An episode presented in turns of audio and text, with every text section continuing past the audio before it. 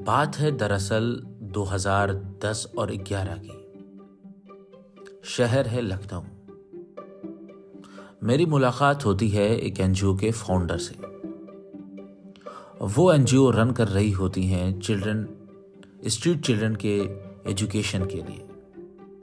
मेरी मुलाकात एक दोस्त के मीडियम से होती है और बात मेरी कुछ बनती है और मैं भी फ्रेश ग्रेजुएट था, जो एक काम करने की जिसके दिल में अच्छा थी, जो अपनी स्ट्रेटजीज को इम्प्लीमेंट करने चाहता था।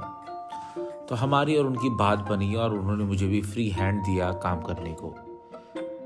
फिर हमने शुरुआत किया उस लोकल एरिया की सर्वे करके, कि कितने लोग स्कूल जाते हैं या नहीं। या यूँ कहिए कि हमने एक छोटा सा अवेयरनेस कैंपेन निकाला डोर टू डोर कि हम स्कूल के बाद स्कूल करके एक अभियान चला रहे हैं, हमारे सेंटर पे बच्चों को भेजें। और जब ये शुरू हुआ तो हमें उम्मीद नहीं थी कि बहुत बच्चे आएँगे, क्योंकि वो बहुत से बच्चे जो थे, वो गरीब परिवार के थे, वो स्कूल पे भी जाते थे, बहुत से काम पे भी जाते थे। और, लेकिन हमको ये अंदाज़ा था, लग गया था अपने सर्वे से, ये अवेयरनेस अभियान से कि जो भी ये स्कूल जा रहे हैं, या तो सरकारी स्कूल जा रहे हैं, या जो प्राइवेट स्कूल भी जा रहे हैं, वो बहुत ख़ास नहीं है।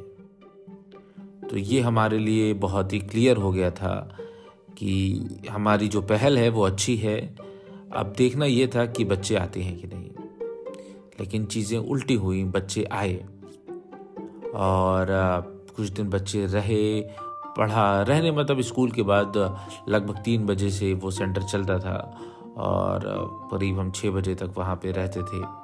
और जो आ, ये काम चलता था तो उसमें बच्चे आए शुरुआत हुई लेकिन एक बार की बच्चों का जो आने की संख्या थी उसमें गिरावट हुई। फिर हमने अवेयरनेस कैंपेन किया और उसके बाद उसके बाद बच्चे काफ़ी आने लगे। और फिर हमको पता लगा कि हमने फिर एक उनके लिए ड्राइंग कंपटीशन करवाया। और पता लगा कि उनके जीवन में ये पहली बार हो रहा है। हमने उनके लिए स्पोर्ट्स डे करवाया और वो भी उनकी ज़िंदगी में पहली बार हुआ। बहुत कुछ उसमें था, हमने कोशिश की जो हम कर सकते थे कि उनके लिए हो अच्छा हो, जैसा एक नॉर्मल से स्कूल में चलता है। लेकिन जो कुछ नॉर्मल से स्कूल में चलता है, वो उनके लिए पहली बार था। कोई फिफ्थ क्लास में था, तब उसने जाना। कोई फोर्थ क्लास में पहुँचा ही है, लेकिन वो लिख पढ़ नहीं सकता, बस क्वेश्चन पेपर उतार के वो आ जाता है, तब भी वो पास हो जाता है। तो इन सब पे हमने काम किया।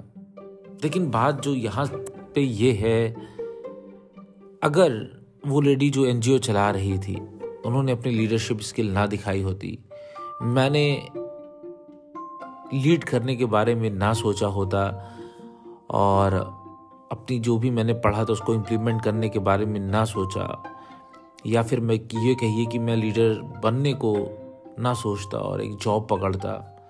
क्या उन बच्चों के दिलों में वो चिंगारी जगती, जो कहीं ना कहीं हमारी लीडरशिप से जगी, वो एनजीओ की फाउंडर की लीडरशिप से जगी, या मेरी एक छोटी सी पहल की वजह से जगी, या स्पोर्ट्स डे में जो वॉल्टियर्स आए उन्होंने अपने कॉलेज के बच्चों से अलग होकर कुछ सोचा होगा उस वक्त कि वो लीड करना चाहते हैं। उन्होंने किसी की ज़िंदगी में एक डिफरेंस क्रिएट किया। बहुत से लोग हमारे साथ जुड़े, हमने मीटिंग्स की। वो लोग थे समाज के जिन्होंने टाइम निकाला, जो कुछ लीड करना चाहते थे, जो इम्पैक्ट करना चाहते थे। उनकी ये जो, उनके अंदर एक क्वालिटी कही लीडरशिप की थी, जिसकी वजह से उन बच्चों की ज़िंदगी में कुछ ना कुछ पहली बार हुआ। इसलिए लीडर बनना बहुत ज़्यादा ज़रूरी है, क्योंकि आप किसी की ज़िंदगी में बदलाव लाते हैं, क्योंकि आपकी वजह से किसी के दिल में एक पॉजिटिव वाइब्स आती है। आप, आपकी वजह से, एक लीडर की वजह से आप बहुत से लोगों को एक पॉजिटिव सपना दिखाते हैं। इसलिए लीडर बनना ज़रूरी है।